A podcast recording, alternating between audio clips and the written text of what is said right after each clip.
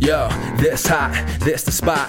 There it is, pod.com. We're interviewing the best comedians, so tune in quick and get your ears receiving them. We talking about life and life to stream right to you from the microphone right to your home, dude. Side note, this might get embarrassing, but no, don't sweat, yo, cause there it is.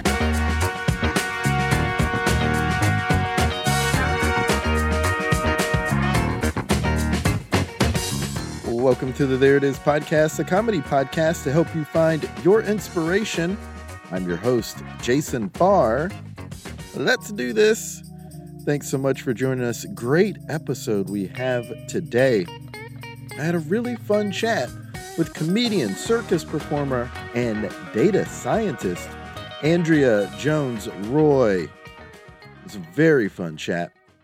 They are so cool, and I learned a lot listening to them. And if this is your first time with us, check out enhanced episodes from the last year on our YouTube, youtube.com slash there it is. All episodes are going up there, but the ones from the last year or so have been enhanced by brother of the show, and those will go out later in the week. Like this one goes out later in the week. But if you would rather listen to episodes while you are on your commute, you can. You can listen to every episode of the podcast wherever you get podcasts. Well, let's get on to today's episode. We have a really thrilling chat here, and I learned a lot. It's also a lot of fun. Here's my chat with Andrea Jones Rooy. I really loved Big Magic. It was really inspirational. And one of the things that I hadn't heard anyone else describe the way she did, but I completely agreed, was about when you get an idea, when when the muse strikes you, you do have to just get to it. You have, Yeah. you have to you, because otherwise it goes away. And she Yeah. had this amazing story about an idea she had. It was a very specific book idea, and she kind of hemmed and hawed on it and didn't get around to writing it. And then a friend, one day, another writer said, "Oh, I've got an idea for a new book," and the person went on to describe the exact story, Mm, mm. and it and it was sort of like, "Oh wow, big magic! It's real." Yeah. Yeah. It's like the idea is out there. You just have to grab it, basically. Right. Interesting. super interesting. Yeah. Yeah. Gosh. All right. Well, I'm gonna I I'm like on my high horse from having written today. It's like, oh, I gotta write tomorrow and the next day. Like anytime something occurs to me, not just like once in a while. Yeah. No, I've done that. Or like you're falling asleep and you're like, oh, I'll remember this in the morning. And it's like, nah. It's gone oh, you never forever. do. Yeah. Oh yeah, I never remember when I think of something when I lay my head down. But, Yeah. uh, you know, sometimes you got to choose sleep. Yeah, that's also fair. Yeah. Yeah. Or you write something down and then I've done this too. And then the next morning you're like, what does that mean? I don't know. Like, Oh yeah, if it's the middle of the night. Yeah. Yeah, I I mean I I have a lot of respect for people who will burn the midnight oil, Mm, but I've recently realized that it's you could probably see I've, I'm a big Prince fan, mhm. and you know that's what he did. He barely slept and he would stay up all night. That lifestyle is part of what killed him. So maybe I Hmm. don't need to emulate it. That's an interesting point. Yes. And same with Michael Jackson. Uh huh. Wow. So Put it together that way. Yeah. Yeah. And so when I hear like Donald Glover is doing stuff like that, where he's just like up and barely sleeps, I'm like, well, better to probably just take care of yourself first. Yeah. You know? Yeah. I don't know about Donald Glover, but I imagine that, yeah, if you're going to go that long without sleeping, you're obviously, well, not obviously, but involved in various substances. And I know that was a part of the story with Michael Jackson and Prince, not the only part, but yeah. Yeah. Oof. Yeah. Yeah. No, I used to play that game too. I would like grad school ish. It was like a sign of dedication to just be up all night. And it's like, then you just feel sick for days. And I don't know. right. I, I'm the same. I'm trying my my temptation is towards that, but I'm trying not to. So, but I'm not much of a morning person either. So it mostly just means I like I wake up and I'm late for the day, and then at night I'm like, well, I'm tired. so something has to give. We have the same brain. I'm a night owl by nature, and I do want to get up and get started on the day. I'm not necessarily a morning person, but I'm not someone who hates the morning. I actually Mhm. enjoy certain parts of the morning. But it I am dragging every morning and Yeah. it just makes me feel late for everything. Yeah, yeah. Or if I do want to, you know, the various writing advice, you know, morning pages and all of that, where it's like write for bird by bird, like write first, wake up, start writing. Like if I do that, I wake up so late that I'm just like, well, I can't meet anyone. Like you're my first meeting of the day, you know, like because I can't.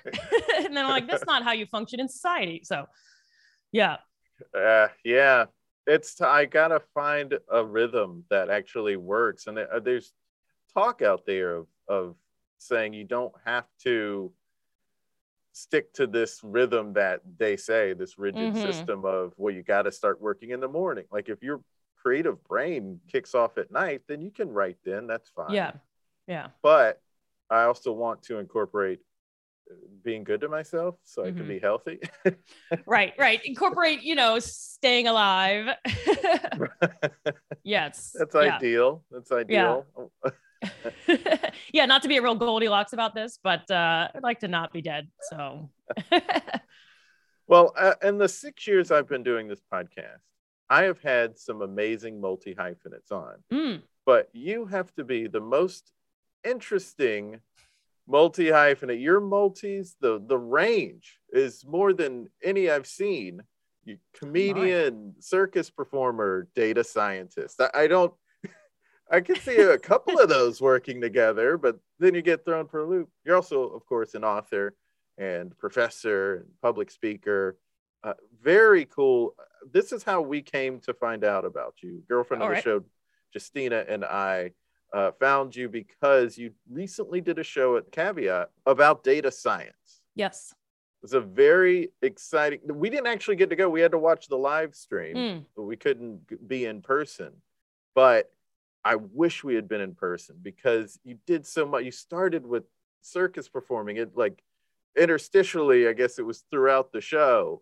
And then it's funny. And then it's also very informative because it's about data scientists. And it really, it all was so great. But the, the point you were making about data science was also so intriguing to me mm. Well, because thank I hadn't heard anyone made that. po- You're very welcome. I hadn't heard anyone make the point you were making because so many people, as you were saying, will say, "Well, what does the da- data say?"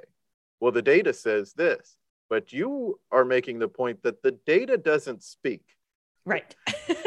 Data is not a person. Right. We read data. People read it. You you were like, "I can speak."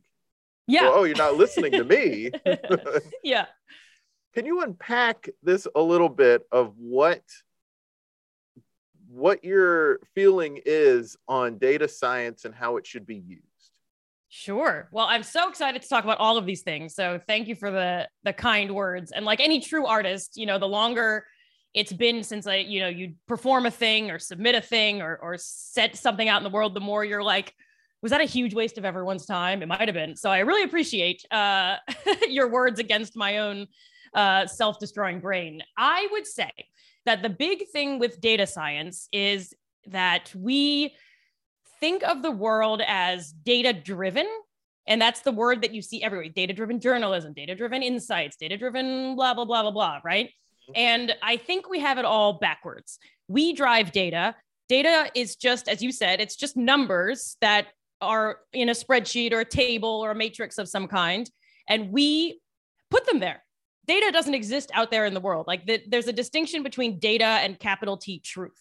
And I think we conflate the two. We think, oh, what does the data say? As in, what's the the true mirror of reality?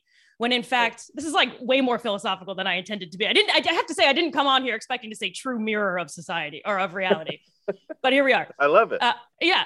So so data only exists because we've said, oh, that's a thing out there that I want to measure or know more about or observe or examine or compare. And so I'm going to write that down, whether it's the temperature or the number of people running a race or the types of skills that are on my team in the workplace, whatever, right?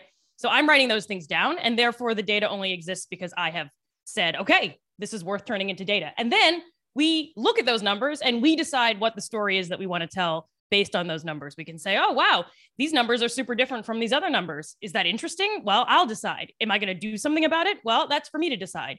Oh, this is going up. Should we keep doing what we're doing if we want it to keep going up? Is it going up for some other reason? Is it going up, but not enough to really pay attention to?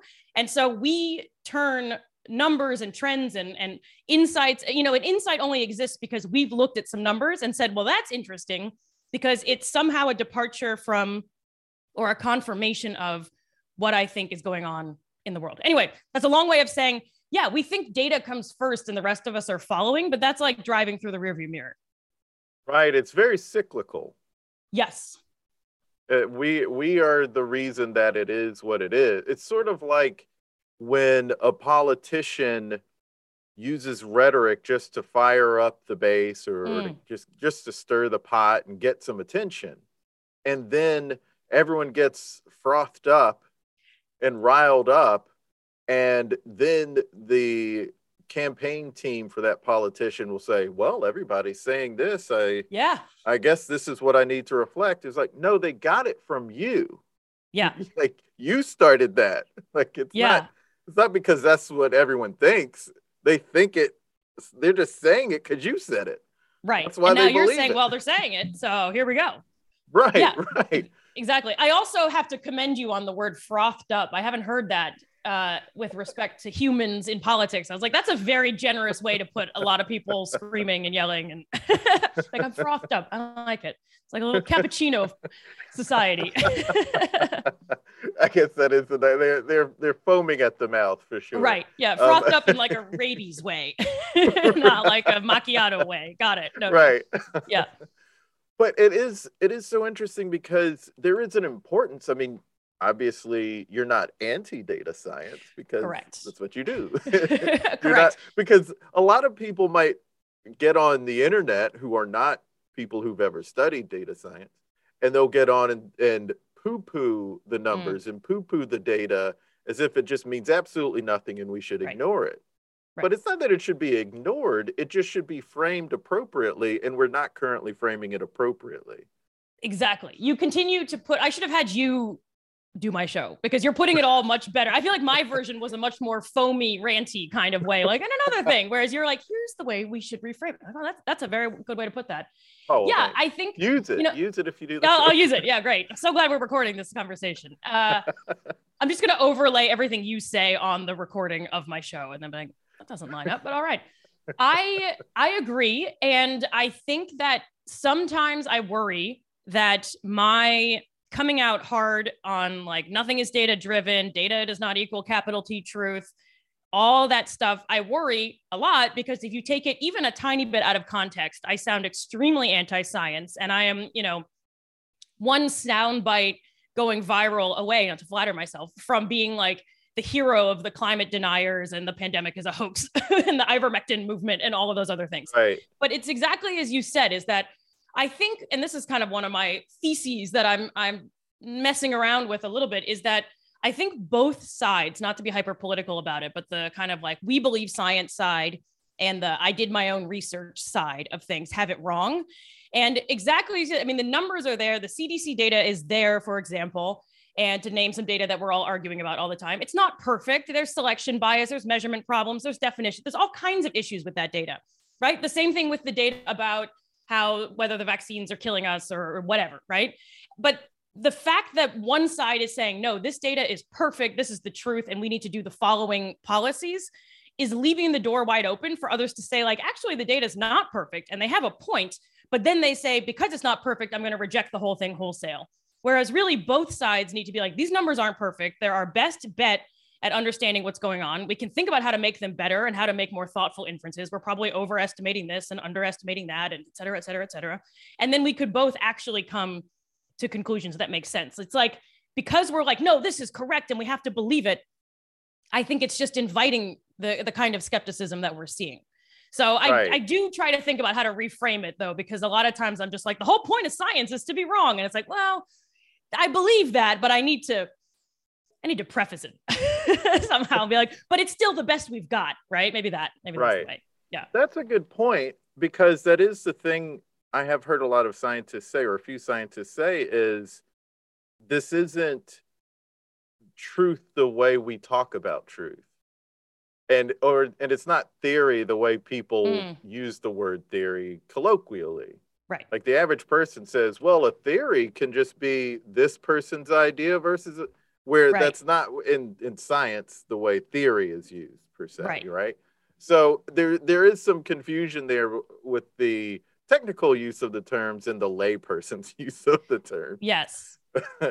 so I get that. That's a very good point. It's all very interesting because you then start seeing like like with COVID because you mentioned COVID and how people talk about the numbers with COVID and the data with COVID. I've seen people say, "Well, in Florida, Hmm. the numbers are blah blah blah, and in New York, well, look at this spike." And it's like, well, Omicron, and then also there are eight over eight million people in a thirty square mile area. Right. Like it's it's Who are probably island. indoors more. Yeah.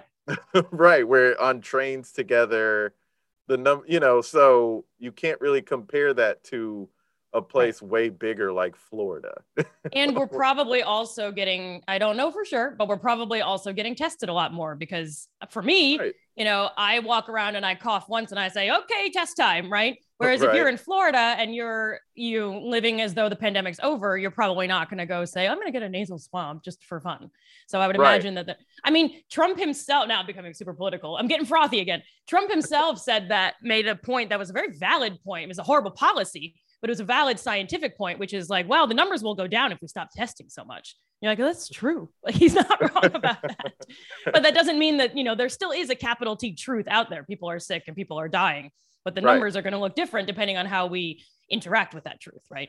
right yeah his weird use of pragmatism was so strange like it Yeah. could have been so helpful Yeah. for someone to say like all right everyone let's not get alarmed the numbers are what they are because we're testing so much you know that would have been a much Right. more valid way Right. of, of phrasing mm-hmm. it Right. for people to just to calm people because it's like it's the public and you don't want to alarm the public but you do want them to be cautious and that's why the way he did say it was sort of like oh you're not helping right. Right.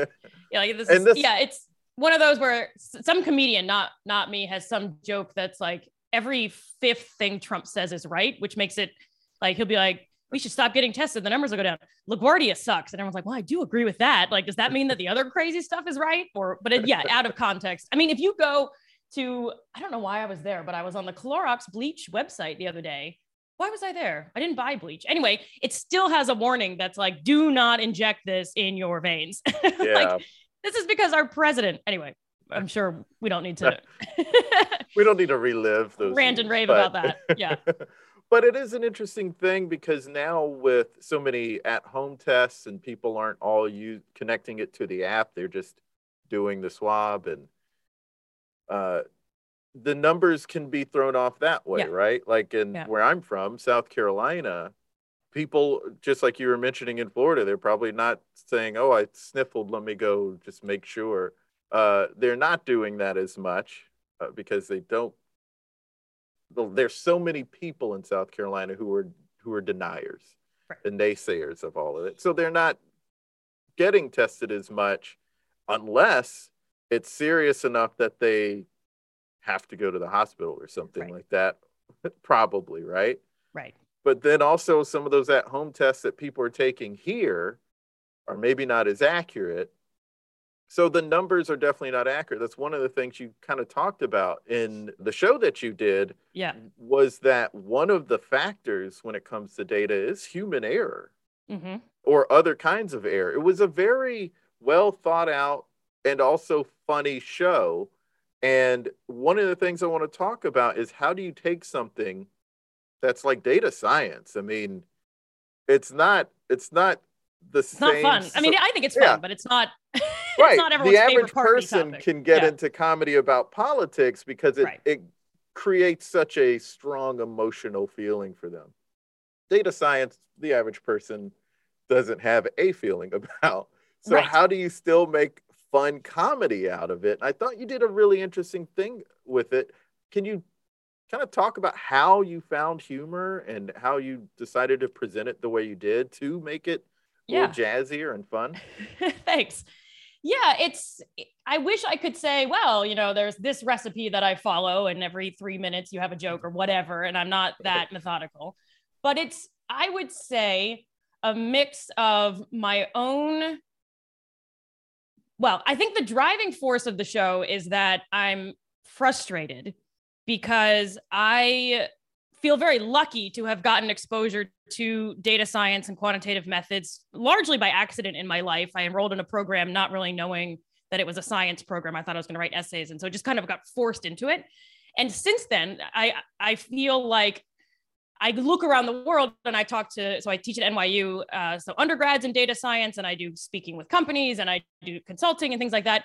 And I see people getting it wrong, not like because they're dumb, but just because the way we talk about it is in- inaccurate, right? And so I went through this long program where I learned to be very humble and careful, and every single number is is a subjective approximation of reality. And like I feel very grateful that I got access to that information. And then I stepped out of academia and was like, whoa, we're talking about this in a very different way. And so mm. I say all of that to say that I, I think humor can come from emotions of any kind. And I think if I weren't so worked up about it, it might have been harder to make it funny. You know, like you said with politics, we we have opinions, we have feelings, we have you know attachments and and I and all of that. And so I think it's part of the reason that I, you know, am able to like rant and rave about something as mundane sounding as data science is that I actually am really mad about it and frustrated, you know, and I see the sides talking past each other. It's not like I have some vision into reality that others don't. It's just that I feel like I did, you know, luck out and spent 10 years learning from statisticians about how to think about numbers. And then it's just like there's just a big disconnect between how it's talked about in the world and, and what's going on in the like the sciences or whatever. Right. On the other hand, I would say that I also am someone who's very easily bored.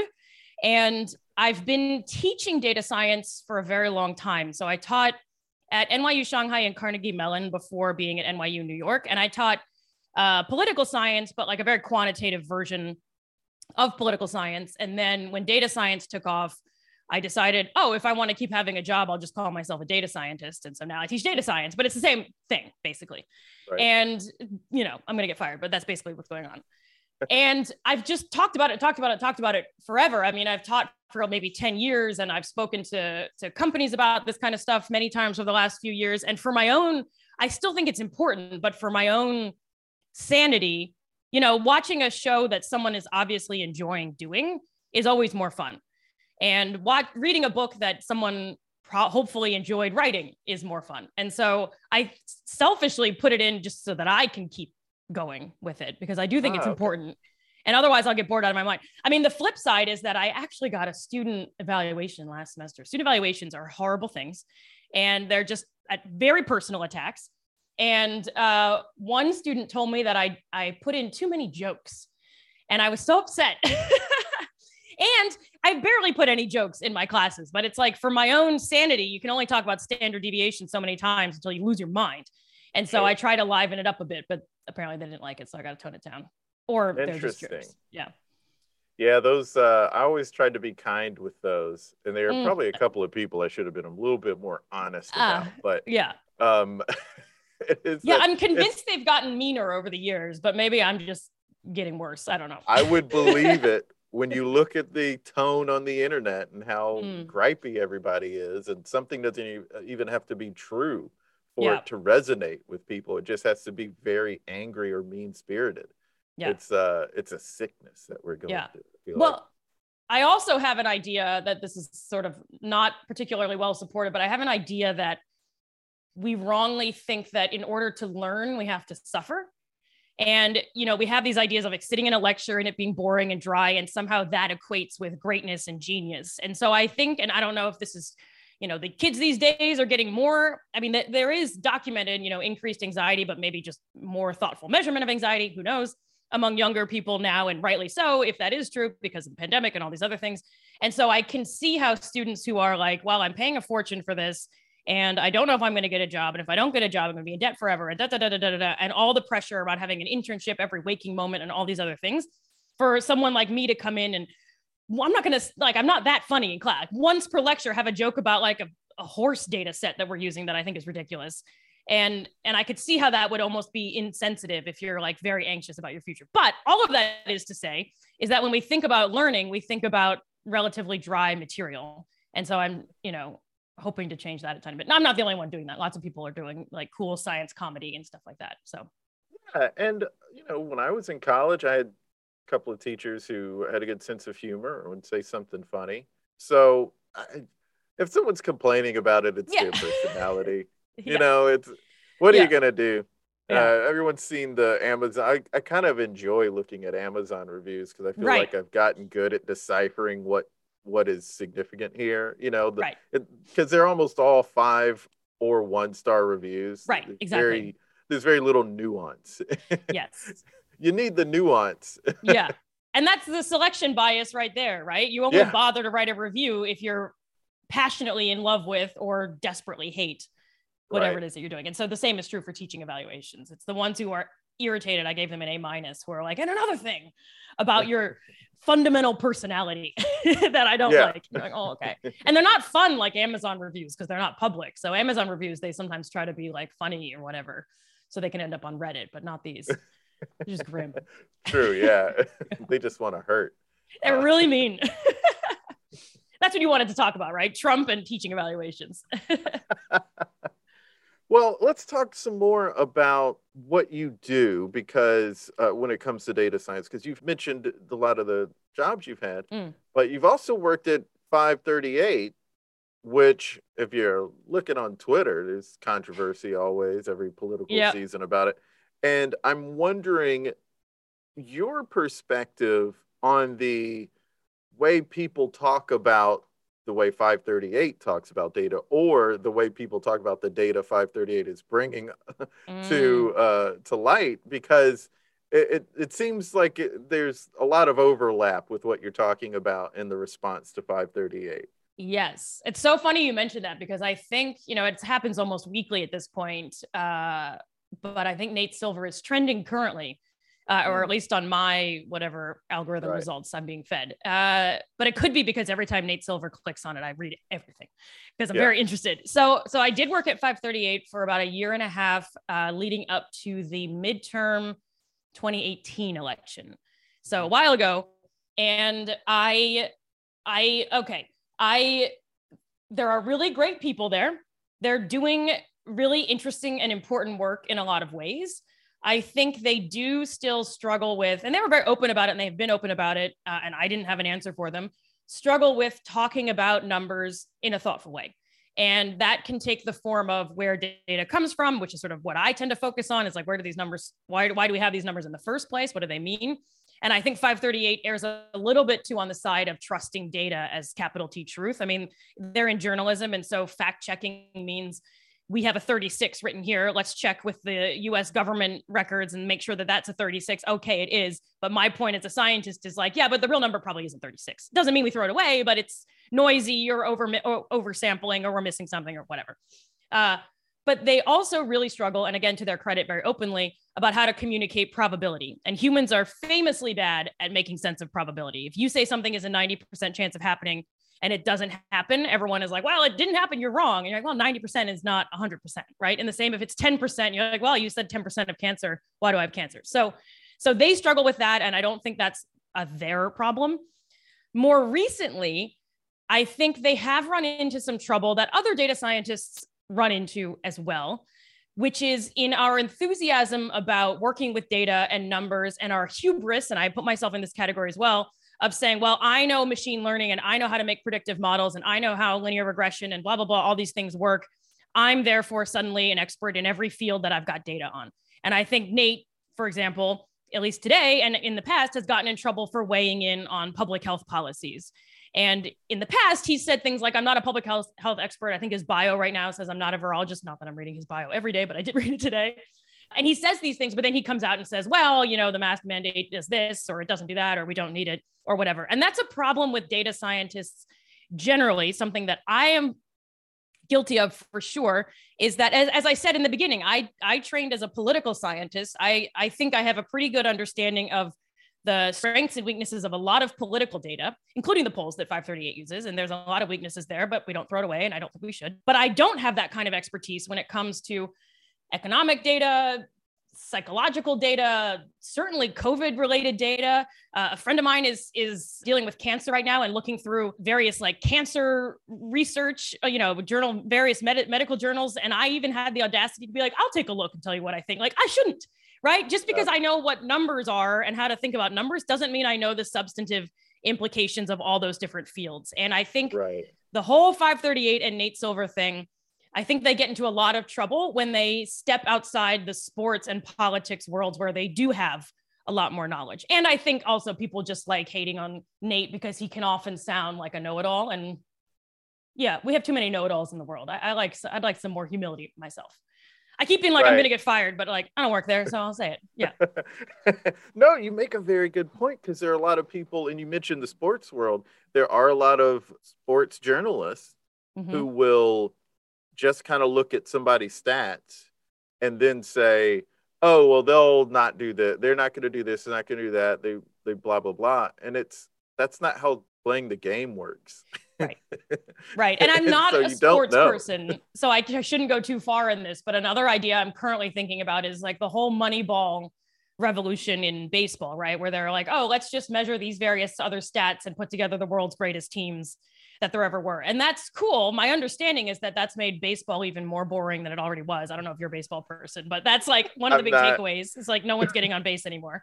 But the other piece of this, for me anyway, is that that whole revolution is goes back to this idea of data driven and it was someone's I- Billy Beane is that his name uh the dude who thought of the whole moneyball stats Mhm. revolution in baseball as a strategy that's an idea that led all of that. And then he decided to look at all of those numbers and assemble teams in that way. It wasn't the case that all of a sudden these numbers appeared and said you know get people who are going to get on base right? It was an idea. And so again i think we lose sight of the fact that it's ideas that drive all of these things and data is just a tool. And 538 could could stand to have a few more ideas that they then test as opposed to like stare at some numbers and say like yeah take the masks off the planes you're like you're being a little cavalier about that right right because i i think what some people say and and they'll also say like well the cdc said so i Mm. don't need to wear masks but the thing is they're not considering what might happen if we all just stop wearing masks Right. and how that will change the data right Right. And and understandably it would make sense that you would hit this kind of churning equilibrium where it's like we all take our masks off because the numbers look good whatever we decide that is. And then indeed the numbers creep up. So we put our masks back on and then we go down and we go up and mix in vaccines and and seasonal behavioral pattern changes and and all this other stuff. And and again i think it goes back to our messaging around science where we we treat it as this like static grail holy grail of correctness when really it's it's us doing the best we can with the information we have right now and needing to be humble and knowing that that's going to change and exactly as you said i think in general we're very bad in science and frankly everywhere at understanding this endogeneity which is like the circular causality which is if i take my masks off that's going to change the numbers which might affect what we have to do with our masks and we're just not good at communicating that we're not good at thinking about that I'm bad at that in my own life, right? I'm like, well, I'm not wearing masks anymore and I just don't no matter what. But that doesn't make sense, right? right it, it just depends on so many factors and it's Yeah. and now at this point it's so confusing people don't know what to do Right. you know it's it's sort of like well i i guess i'll wear a mask and then you go in and and it's just like two other people there so you go i guess i'll take off the mask right. i don't know like i feel Right. silly wearing it now it's just so Yeah. i just hate covid and i want it to Yeah. go away Same. No, it's it's totally become so much more a social signal and a political signal than at least for me, which is a big departure from a lot of social scientific models where we all make individually optimizing hopefully decisions, right? It's actually about what other people around me are doing. And if I walk into a room and everyone else is wearing a mask, I'll wear a mask, right? This is Mhm. setting aside, you know, various rules around there. But I uh, I'm from Maryland originally and I went there when was I last there? Over over like kind of New Year's time. And in New York, we were still masking all the time. And in Maryland, and I'm from Western Maryland, which is like basically West Virginia. So as you might imagine, Right. we all burned our masks down there. You know, like we actually never had any, right? it's like not something that's going on. to, to burn them yeah right. Exactly. exactly. Just to keep New York and those other coastal elites from having them. Yeah, And so I would go into a. Yeah. Yeah. I would go into a store wearing a mask out of habit. And then I'd be walking around and realize no one else was wearing a mask. And I was like, well, if no one else is wearing a mask, that's an even bigger reason to wear a mask. You know, and I live with like my, I was visiting my older parents, all, all that stuff. But then I was like, no, they're going to think that I'm some like liberal Biden loving whatever and I'm going to get you know beaten up or people are going to yell at me so I should take it off. And so it ended up becoming this whole like what do I want other people to think of me as opposed to what do I think the public health story is about. Yeah. And that I think I think a lot of people are feeling that and it's very Yeah. difficult and it, uh, so much of it is a response to the situation. It's Yeah. and, and not the situation health wise, but the situation socially. You know, I don't want to be seen as afraid of it. Right. And I mean, that was one of the big things with Joe Rogan, right? Like it was, he was, he freaked out at first, like everyone else was wearing a mask everywhere. And then he didn't like feeling freaked out. So he said, I'm not going to wear a mask and like, so I'm not going to be afraid of it. But then when he gets it, he throws a kitchen sink at it because he Right. was still afraid Right. and not Right. being honest with himself. And if Right. we could all just be honest with ourselves and say, here's where we're at right now, and this is how airborne diseases work. Right. So I guess a mask makes the most sense until it goes away. Then I think we'd be in a better in a better place. But Right. Well, and I think that the and I'm this is not an innovative or or thoughtful point at all, but I think the fact that we're in a world and maybe we always have been ever since mass media existed, but we're in a world where we all have about one or two sentences to say our piece is not exactly conducive to what you just, you know, all us all being as thoughtful as you just described, where you say, well, here are the trade-offs and here's what I know and here's what I don't know. And so here's what my like that can't fit in a tweet. That can't fit on TikTok. And if you try, no one's gonna watch it. Yeah. Having tried. oh yeah. no one likes the nuance. And if you say one thing that's just to like set up or frame what you're about to say, then someone's already like jumping in and saying, "But what about this?" and da da da da da. And it's like, no, Right. I'm not saying that because I haven't even finished my thought. Like, Right. just just Right. give me give me more than two seconds to speak, please. It's Right. uh, that's that's all really interesting because people wouldn't think that any of that would have to do with data science, but Right. it it it has so much to do with data science. Right. Yeah, it sounds like a problem of- politics, but yeah, it's a problem of literally every piece of information. I mean, look at the debates on, I mean, a lot of them become politicized, but the the numbers around climate change, like we're not looking at different numbers. I mean, we might be prioritizing different data sets or different studies, but the numbers are there and we're telling very different stories about them and coming to different conclusions about them. right. And and one of the points I make in the show and that I make all the time when I talk to everyone I can, including I'll make right here, is uh is that data science is about yes, it's about statistics, yes, it's about programming, but it's also about expertise in the subject area that you're talking about. And that's the piece where I think 538 sometimes steps out of its its area. And I think all of us are trying to make sense of climate and and and covid data and we don't have the skills to make sense i don't have the skills to make sense of those things. And never mind the fact that stats and programming are already super hard. And by the way that idea comes from someone named drew conway this like three that that venn diagram where it was like we need programming and we need stats and we need expertise. And the folks with expertise if they're not trained in programming or stats often think they have nothing to say on the data side of things. But i would love to have you know more again public health or climate experts who maybe or even like you know people who understand interventions in local communities to change behavior i would love to see them weigh in on climate change. But instead we see a lot of like well if you haven't been a data engineer your whole life then we don't want to hear what you have to say right? And so it's like no we have to think. That's basically the whole point. It's like right. we forgot that data science involves thinking i think is what it all boils down to. Right. It's not just looking at the numbers and then the person who understands how the numbers are put together making all the decisions. right It's everyone sort of saying, okay, well, that makes me think blah, blah, blah, blah, blah. You know, Right. it's uh, uh, things that's, you know, going back to COVID, not to over talk about that, but that's one of those situations where you kind of have to do that based on where you are. It, it's, yeah you know, in South Carolina, it didn't spread as quickly as immediately as it did in New York because it's a state that is has a, three million people less than are in New York City, and hmm it's uh, about ten times larger than New York City. So people are spread out more. It couldn't spread as fast. So Right. there does need to be a different approach. But what happens is the people who were not naysaying COVID just start mocking the people who were just not there yet. Yeah. and just didn't understand it on this in the same level because they couldn't see it on the same level. Yeah. And uh, because it was happening differently. Oh gosh, we're all putting ourselves in such a bad place by by behavior, not Right. by the data, Right. not because of whatever. It's it's the behavior that's the problem. Right. Well, and it's and it's the basic interpretation. I'm going to get the the specific numbers wrong, but my understanding is, you know, we would say we on the I'm going to in case it's not obvious, I, I identify on the left side of the political spectrum. It's going to come as a shock to you and your listeners, but we would say, oh, it's you know, COVID is the most infectious airborne disease compared to all these other things. It's so much worse than the flu. It's so much worse than this. Da, da, da, da, da, all these things.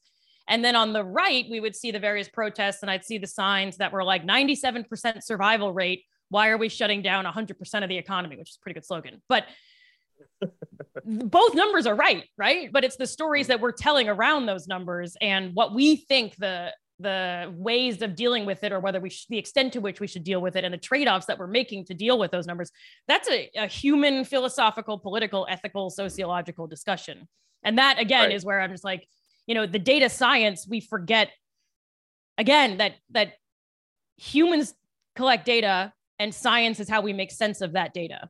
And there's no you know there's no magic to it. It's just us thinking really hard about ways that we've approximated the world. And yeah and then we see people end up in these different camps. A friend of mine andrew heaton do, has a podcast called the political orphanage where he tries to like take away the partisanship side of things. And he basically says it's tribalism right? We don't even care about what the actual reality is. We're just saying well my team says this and we're louder than your team and that's where it ends which is not how you make sense of data never uh, mind I- no, it's it- Yeah. it's also not good for figuring out how to accomplish anything. It's Right. like- I just wish people would step back and say, "Hey, we've been doing that for decades and it hasn't worked. right So can we stop? Yeah. can we stop doing that?" yeah well and it's and again this isn't you know even remotely limited to to make arguments about data i mean it's about everything it's like if you try to understand where the other side is coming from which i'm not a psychologist but a friend of mine who is once told me that the best way to come to an agreement between two people one way that he recommends his patients is to say like i understand why this point of view is so important to you and then you have to say i understand why this right we go through this thing but if I say that about a political view that my friends and I don't have, I'm immediately going to be cast out as like a sympathizer to the right or whatever. Right. And so I don't know. I, I don't know It's what a- we do about any of that. Yeah. I don't know what what to do about any of that either, and it's uh it's such a mess. Yeah. It's it's not fun. Like I, I don't want to talk to Joe Rogan, but I feel like if I had the opportunity, I would like to understand what he thinks he's doing and where he's coming and all of that stuff. Like I feel like I, Mhm. I would or whoever, if it's someone I agree with who talks to Joe Rogan, like I don't think we need more shouting matches, I guess. Right. But you know what's kind of interesting? I was thinking this earlier because I don't love or hate Joe Rogan. He got a podcast and got big with the podcast and started saying some things that were a little dumb. Yeah. But I was so I went a little less neutral on Joe Rogan, but Right. I disagree with him on this or that, but uh, he doesn't mean harm. Right. A- And that's where I feel like we're in such a weird spot where even someone who doesn't mean harm, we can't talk to them Mm-hmm. Because they've caused harm. Yeah. And then we're putting up a wall, right? Right. Yeah. Yeah. Yeah. We'll never get him on that. He's a liberal. he said some non-liberal I don't things. even know. Yeah. No, he's like he's like Like pretty on balance, liberal guy. right. Wow. It makes me think of the there was some article somewhere, some point that was made maybe in the last year or so that was like, you remember all those people we canceled? Yeah, they're doing fine and they're all hanging out together over there. And they have a huge following and they're doing Yeah. great. You know, I mean, the Louis C.K. Grammy and, and various other uh Yeah. you know, specific examples come up, but in general, yeah, I think I think shutting down conversations with someone because we don't agree with them, it just further isolates both sides.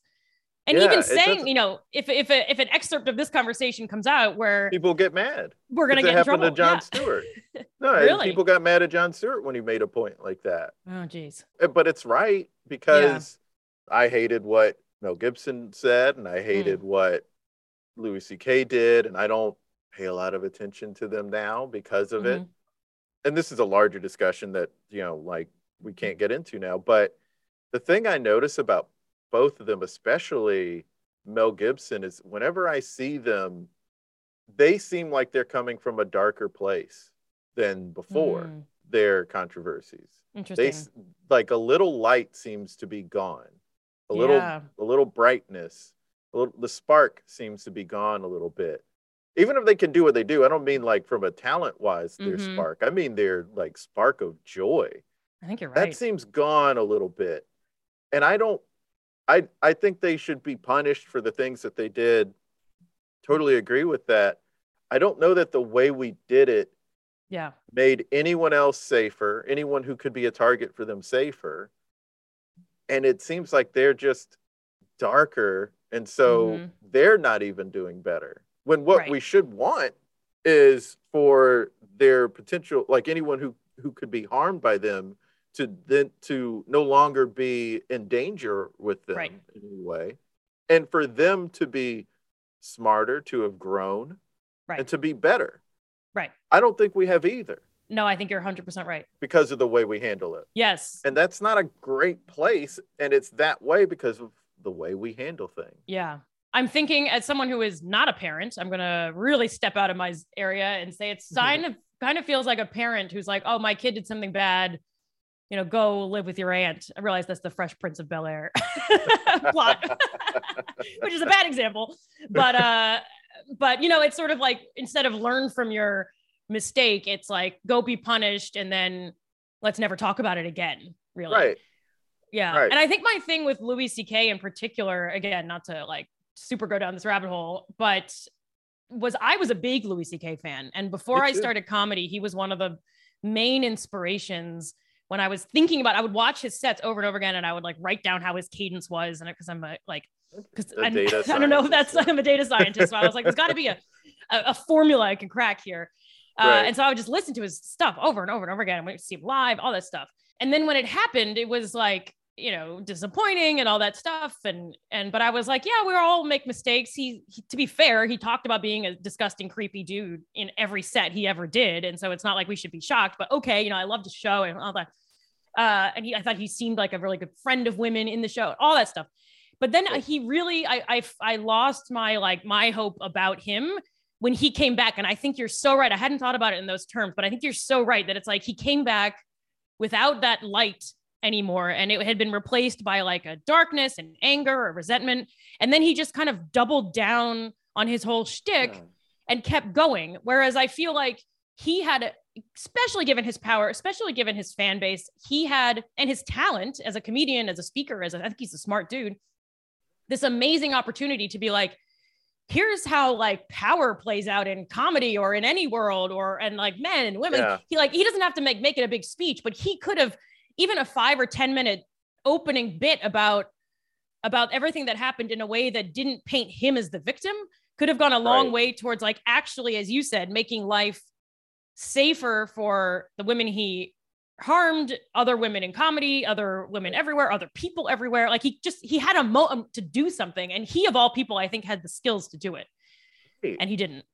Right. And that sucks. Yeah. It does. And it does make it hard to then just like see him out Yeah. and about. So I like that's why I don't pay attention to him anymore. But at the Yeah. same time, is anyone safer? I don't think so. I don't see him uh being I, don't know. It just seems have- yeah. now like like because I think before when he was like saying like uh you know I'm a creep or whatever, it's comedy, so you know he's joking, or you think you know, and you assume yeah, but this is actually coming from a safe place. But then when you find out what he was what he had done, then you realize it, it there's not safety there, and so when he's out now and he hasn't really genuinely addressed Mhm. that then it just that that safety is gone and so Yeah. it's like oh i just uh i don't know what this is but i certainly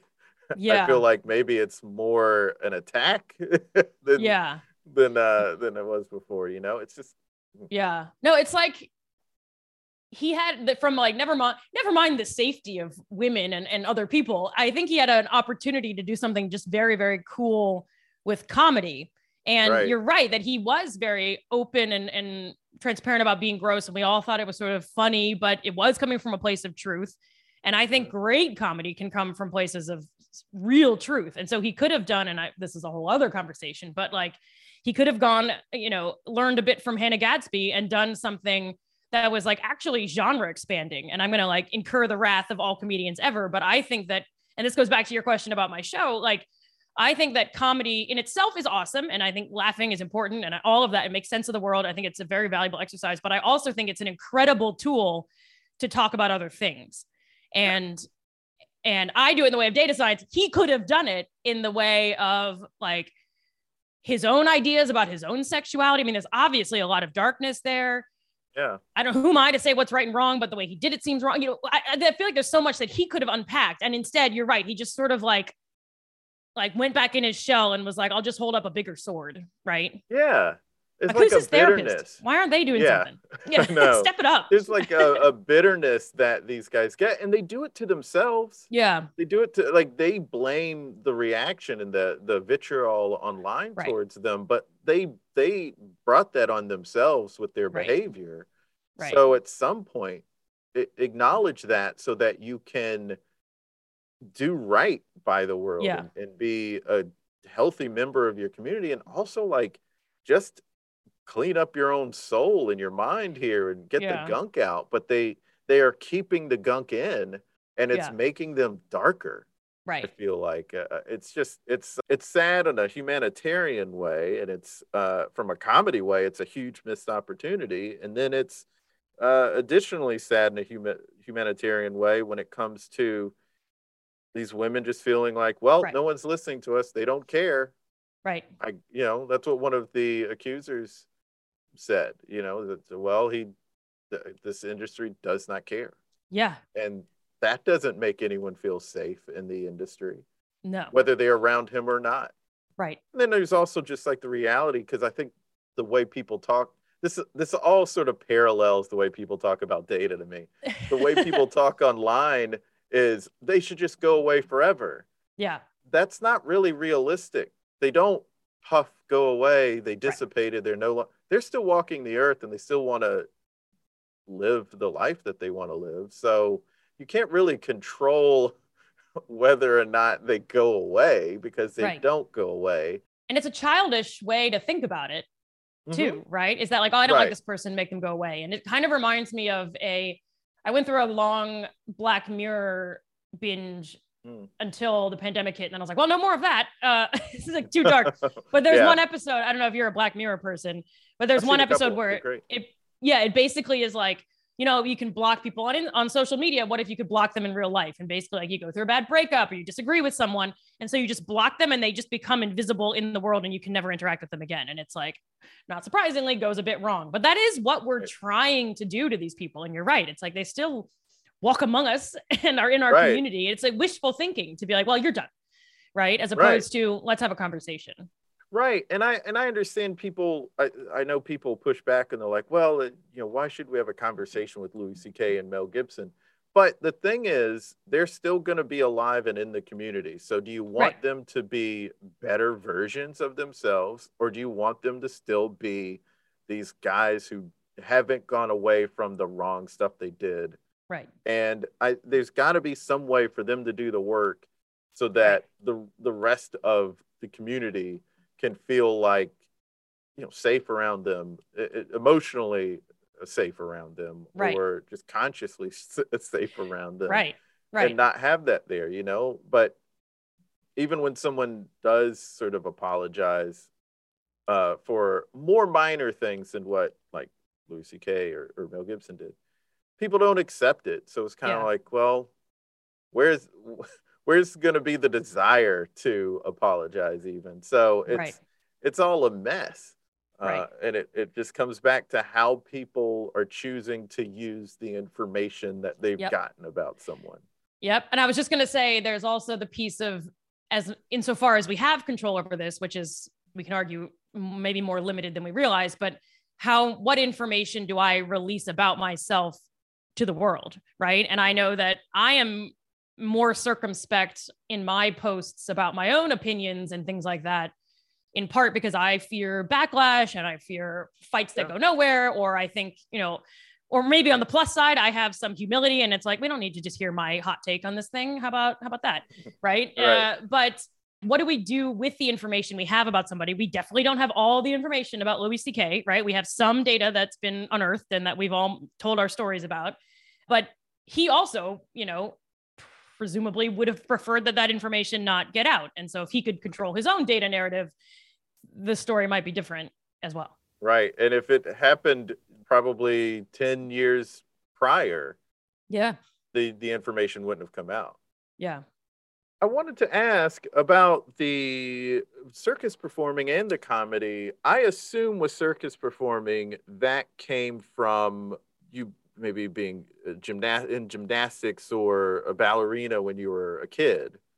And then it turned eventually turned into doing circus work. Is that Yeah. Accurate? That's a that is accurate. I actually I didn't start dance until I was in ninth grade, so like 14, which is insanely late to start dance. yeah, that is. And I regret that to this day, I think, because I actually, once I got into it, I was like, I love this. Oh my God, but I don't have the feet. I don't have the legs. I don't have the anything for it. And so I spent a lot of my college and early grad school years being like, okay, those days are behind me. Dance was fun. And I I did ballet and jazz and all that stuff. Uh, and so I got to move on and be an adult. And in grad school, I was going through uh, just a mental breakdown after like they break you down in grad. You're like, I'm the dumbest person who ever lived. I need to, you know, hide in a hole Right. and never come out. And I, I, I was, I was kind of keeping myself sane through a mix of like yoga. I did figure skating. I did some other, I did synchronized swimming at University of Michigan for two years. And then they were like, you are too old for our undergraduate team. Like, stop it. and I eventually found circus at this warehouse in Detroit and was like, well, this is it. This is the thing. And so it's a great, it, you're exactly right. It's, it's a great place to go if you grew up doing any kind of like dance gymnastics, but we're not good enough to do the, like the Olympics or New York City Ballet, but still want to be, at least for me, it was a, it was a good fit in terms of just still being physically active and using your body and, and movement and all that kind of stuff. And it's a, it's a very nice break as anyone who knows who's into, you know, running or climbing, whatever it is that you do, it's nice to get out of your head. And that's what mm. circus does for me. And so that's been pretty much my like keeps me sane. And I kind of go nuts if I don't do it for a while, which is weird to say because normally people go nuts and then run away to the circus. Well, I guess that is Right. what happens. But yeah. Yeah. Are you a acrobatic person at all? Gymnastics, anything like that? No, no, I I one time in sixth grade, I was standing in line and uh, just goofing around, did something with my feet, and uh, teacher walked up and said, "That's fifth position. That's really hard to do." And I was like, Yeah. "Huh? I don't know. I was just goofing around." Ooh, Yeah. Well and done. so I I'm pretty limber, so Okay. I guess I could have, but I Nice. never, no, I've never taken a dance class beyond swing class, you know, and it, you know that's just Yeah. that's just fun out with friends. That's Right. nothing official about that. right man i'm so jealous i, I my fifth position I, I still do ballet just kind of for fun and Mm-hmm. uh my fifth position needs some work man well done i'm very jealous I tried it the other day and I was like, oh, I still got it. It's not quite as limber Yeah. as 11 year old me, but it's there. It's there. well done yeah well done well and i see that with people who have like beautiful toe points and things because it's just it's your bones are either formed in a way that lend themselves to pointing or they don't and one thing that can really help is doing ballet from the moment you can walk right and then Oh, kind of molding your foot in that form but some people are just born like that and i'm just very jealous so it's the jealousy i would say that keeps me motivated And did comedy come after grad school, or is that something you had started sooner? I was into like theater and stuff. So around when I started doing dance, I was also doing musical theater and acting and performing. So I always had like a performy side of me. And then again in grad school, when I was breaking down, I got very into improv and I would come to, I went to grad school in Michigan and then I would come to New York for the summers and take the UCB classes and like do that whole thing. And the main reason I did improv was that I really wanted to do comedy and I had become obsessed. This sounds very boring, but in high school, I, I listened to, I'd never really heard stand up. And then I heard Jerry Seinfeld's I'm Telling You for the Last Time. And Oh, my brain was just like, yeah. this is the greatest thing that's ever happened to humans Yeah. in the whole world. And I know it sounds so, it's like being like, I like the Beatles, which I also do, right? So I'm very boring in terms of my, you know, mainstream. It's fair. There's a reason those guys are the biggest. Yeah, yeah. they're legends. they're good. They're good. Yeah, like yeah, them. they know what they're doing. Yeah, yeah. I don't know if anyone knows this, but like Jerry Seinfeld knows what he's doing with comedy. But I, I was just, I, I was just immediately taken with it, and I was like, this just seems like the best thing ever. And I would play it and like speak along with it, uh, and again memorize the cadence and all that kind of stuff. But I was Oh, way yeah. too afraid, way too afraid to do it. So I did improv instead, where I was like, you're up there with a bunch of other people. You're kind of being silly. No one, everyone knows you haven't planned anything. So if it's not funny, it's like, well, you didn't plan. Of course, it's not gonna be funny, right? And so I was just sort of like, it was safer, but I was not good at it. And it took until I was at NYU Shanghai, uh, teaching political science out there and doing some improv. There was a local improv community, a mix of of expat and locals, and so we did some like bilingual stuff. I mostly did English, but there there was some bilingual stuff, which was cool anyway, they had a stand up scene. And one night I finally was like, all right, I'm doing it. And if it goes horribly, I'll just leave the continent forever and never come back. So it took being in China and knowing I could just like abruptly end my entire life to get up the courage to do stand up. And then as as one does, you know, I sucked for a really long time and I even quit for a year because I was so bad at it. But then I was just Wow. again irritated that I was I had given it up. So I went back and now I do that. Well, this has been a really awesome chat. We are now at the end of the episode. right. And we got to create something together. I'm trying to Okay. decide what it could be. Maybe it's another data science show or another Hmm. show that could attack a subject, not attack, that's too, the wrong word, but could tackle a subject the way data science was tackled in your show.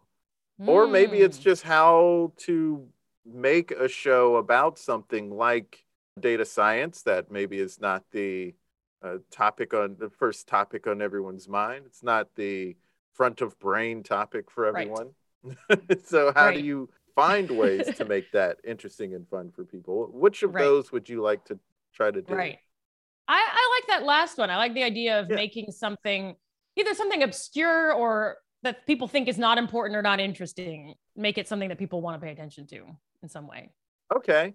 So, what is the first thing? Uh, Obviously, for you, this was a subject that meant a lot to you. You're very passionate about it uh, because of the way you were seeing it talked about publicly. Mm-hmm. So, there's that impetus. Maybe that's a good start for somebody. Like, what is a thing that you were tired of people getting Right. wrong? Right. yeah. What are you mad about? Start there. Right.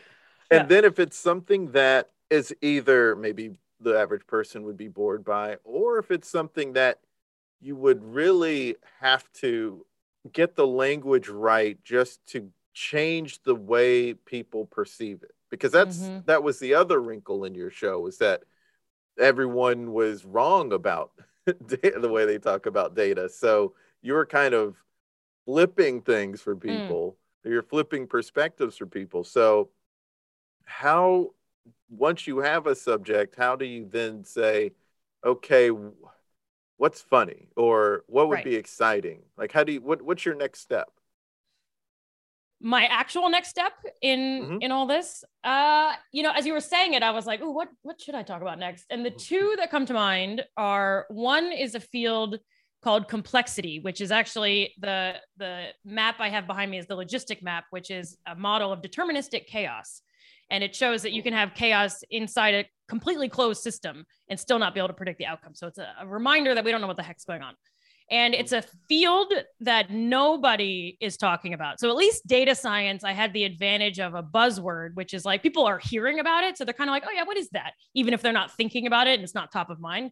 Complexity is a field that nobody is talking about, but that I think is awesome. And so I would love to be able to do what I my data science show, but for the field of complexity.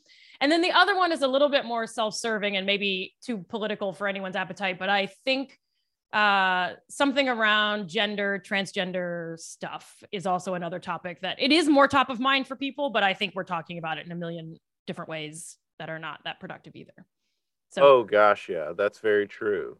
yeah So, and that that would have, you know, there's the element of it's something you're passionate about. It has the element of having to change the way people think about it, but Right. then it's also a very sensitive subject. right right So that is another thing uh, to consider when it comes to Right. how you present it. Right. And at least data science is not, I mean, it, it can be, and it is used in topics that are very, very sensitive and personal to people, but the field itself is not really known for being like related to one's identity. Right. And so I think that's a good point that it's one thing to be sort of flippant and make jokes about data science. And I think doing that about gender is very, very tricky, as Right. you know, as Dave Chappelle teaches us. Oh yeah, yeah, Among for sure. others. Yeah, Yeah. Yeah. A- yeah but and and then complexity the problem is no one knows what it is so you kind of have to sell the topic and then what Mm. it is and i ran into that before the data science spectacular before the pandemic i did a number of shows at caveat about political science and i would talk about the various types of research behind like why do we vote how do we get more people to vote what are the most you know ethical and fair ju- and just voting systems in the world and all this stuff that i think is super interesting. But because it's something that's personally meaningful to a lot of people people would come in expecting like either to hear like you know preaching to the choir in terms of the home team or you know kind of policy want sort of stuff. And so i had a kind of a branding problem. So in a way data science again was a little bit easier because people have heard of it but they don't really have a strong idea about what it is whereas when i said oh i do political science people usually wanted to come on and talk about like the latest congressional race or abortion policy and it's like we can talk about those things but that's not what political science is typically thinking about Oh, very interesting. yeah Yeah, that that is something you have to contend with when you're talking about something that is a hotbed topic or is just something people misunderstand. Is that you Yeah. you you can't just go in and speak. I guess this is sort of like we were what we were talking about before about the way the layperson sees something because you can't just go in and speak about it the way an expert understands it. You you also have to think, well, first I have to explain to them that they've been defining it incorrectly this whole Mhm. time. right and then using that definition incorrectly. Yeah was sort of like if anything the easiest topic i could have done of the ones that i'm interested in because it was like people know about it but no one is yet i don't think particularly wedded to a view of what it is. And it's Mhm. sort of new enough and popular enough that i can sort of swoop in and be like these are the sorts of things you've heard. Here's what you should say instead. Whereas with political science one of the issues i ran into quite a bit was i would say things like this is a nonpartisan show in the sense that i wasn't there to promote the agenda of a particular party but people would read that as like dismissive of how politics affects their lives. And that's not what i mean. I don't mean to say that politics don't affect you and that we can't we can separate politics from ourselves. It was more like i'm not here to raise money for the democratic party. But even that you know because it's so they're like all politics is personal. What do you mean you're nonpartisan? You're like oh god i'm just doing math. But maybe that's a Right. point i don't know. That's very interesting. Yeah, because the goings on in, in DC, we aren't really as privy to, like how they really right talk to each other. You know, how senators really deal with the president and with each other and uh, Right. try to get the language of things right. Yeah, what they all are doing overall is going to affect us, but their day to day is Yeah. so separate from what we see. yeah and i think it's mostly very boring i could be wrong I think it's very dull. Having looked at some data from Congress, it's not that exciting. at least what we've right. chosen to measure is not exciting. Maybe the interesting stuff is uh, almost certainly not ending up in the data sets I've seen. So maybe that's. Well, yeah, anyone who's seen C-SPAN knows that to be true. yeah, yeah, yeah, And- yeah. The big revolution in uh, in political science and my actual my entryway into data science methods was natural language processing, so turning text into data. And Mhm. I am sure that basically it was like, oh, political scientists no longer have to listen to C-SPAN. We just take the transcript and churn it through a computer. And that's like such a relief for the field. It's just way better. You don't have to like read speeches or anything anymore. It's like, okay, perfect. The machines can do it. so when you're putting together a show and you want it to be fun and funny, do you kind of write your thesis or, or write your dissertation, so to speak, and then find ways to put in humor and fun stuff? Exactly. Yeah. I almost always, and, and sometimes I'll get in my own way and I'll try to do it backwards and it never works. Uh, but I will normally say, okay, I need to write it. Uh, I have an idea of what the interesting thing is. So in in the case of the data science spectacular, I actually had, I think, too many ideas and I should have started with fewer, but generally is like we have the wrong idea about what data is. Okay. and then i have to write i have to write from beginning to end. If i start to outline and go in it gets dry and weird. Uh, so i just have to say like okay how would i start talking about this? Well, okay what would i say? Like very the way george r. R. Martin talks about writing stories not to really flatter myself right? And then as i go i basically for my I, I basically try to write in what i think is funny and sometimes it'll be like, well, what if the example we used was funny? What if we talked about this in the context of a party? Like I have a few go-tos uh, that are that I tend to do.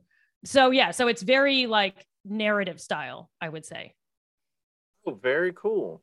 Yeah. And and what is the final stage? Is honing it the last stage, or is there something that you even have to do after that for your kind of show? Well, I that's a good question. I am currently trying to figure out what to do with that show and this the the one you saw was the first time I'd ever performed it and I would like to make it way better and tighter and adjust all these things, you know, and ideally tour a version of it or submit it for a festival or something like that. Right. But, or record it and and make it like a nice film. That's true. That's a good idea. That could be cool. Yeah. Maybe I'll do that. Save myself a lot of grief booking theaters. but as far as honing it, I mean, you know, great art, right, is never finished. It's only abandoned. I was writing slides up until the house opened for that show. Oh wow. So it was like there were sections that I had done before and the, you know, the circus pieces were choreographed and I had all the the animations were in, but there was like a whole I don't know if you if you go back and watch the recording, which I I don't recommend, but you're welcome to. The ending, there's a slide where I'm just like, what's my point? And I just have like words because I like couldn't figure out how to get it into like a thing. And so I was just like, well, the house is open. Here we go. Like I just it's one of those where it's like I'll keep fussing with it until it's time to go. And that's just how I am with anything. You know, I'll turn something in the second it's due, or like I'll if I speak at a company they'll often say like a few days ahead they're like can you send in your slides? And i'm like i can but i'm going to fuss with these for four more days no matter what. So you don't want me to send them in. So it's it's maybe that counts as honing i don't know but i literally was like writing and starting at the same time. That's a really interesting thing because it that's like a live show you know where yeah. it's it can change up until the very end. Yeah, that is certainly stressful, but it's very interesting that you that that's part of your process. Yeah, no, and then uh, to quote a, a, grad school professor of mine, how did he put it? He said, uh, "Fear focuses the mind." And there's nothing more terrifying than going on stage in front of like everybody that you know to talk about the field that you supposedly study and have promised to make fun. And so it just like, you know, you you write as much as you can and you prepare as much as you can. And then in the moment you hope that like the stars align and you're able to like also perform it well right? And the fear really helps but uh and you know the adrenaline and all that kind of stuff. But i don't know. I, i'm bad at taking that and then building from it. Like my instinct is to throw it all away and start again. Like i'm very good at like the first draft put it out there all right, that was okay. I can make it better, but I'll just do something new instead. So I need to challenge myself to do kind of what you suggested, which is build on what I have here or put it into a, a movie version or another format or something. Because literally, I was like, cool, I did it. I'll never talk about data science again, but that's not useful. like, now I've said it. I've said my piece. I'm going to move on. Well, that's not good there it is. Thanks so much for being on the podcast. Of course. Thanks for having me. I feel like we finally solved all the issues with, um, you know, comedy, polarization, meaning of life, everything else. Well, I hope so. Yeah. Yeah. That's what I came here for. but yeah, thanks a lot. This was really fun. Hey, I hope you enjoyed that. Thanks for listening. And follow Andrea on Instagram, Twitter, and TikTok at Jones Rooy. There are two O's in that Rooy. Also, check out their podcast, Majoring in Everything, wherever you get podcasts, and on YouTube, youtube.com slash Jones Rooy. And there's more info on their website, jonesrooy.com. Follow us on Twitter, Facebook, and Instagram at There It Is Pod, and subscribe to our YouTube channel at There It Is, and follow me on Twitter at Jason Farr Jokes and Instagram at Jason Farr Pics. Go to thereitispod.com for newsletter and support info, links in bio. Great episode next week. Until next time, be good to each other.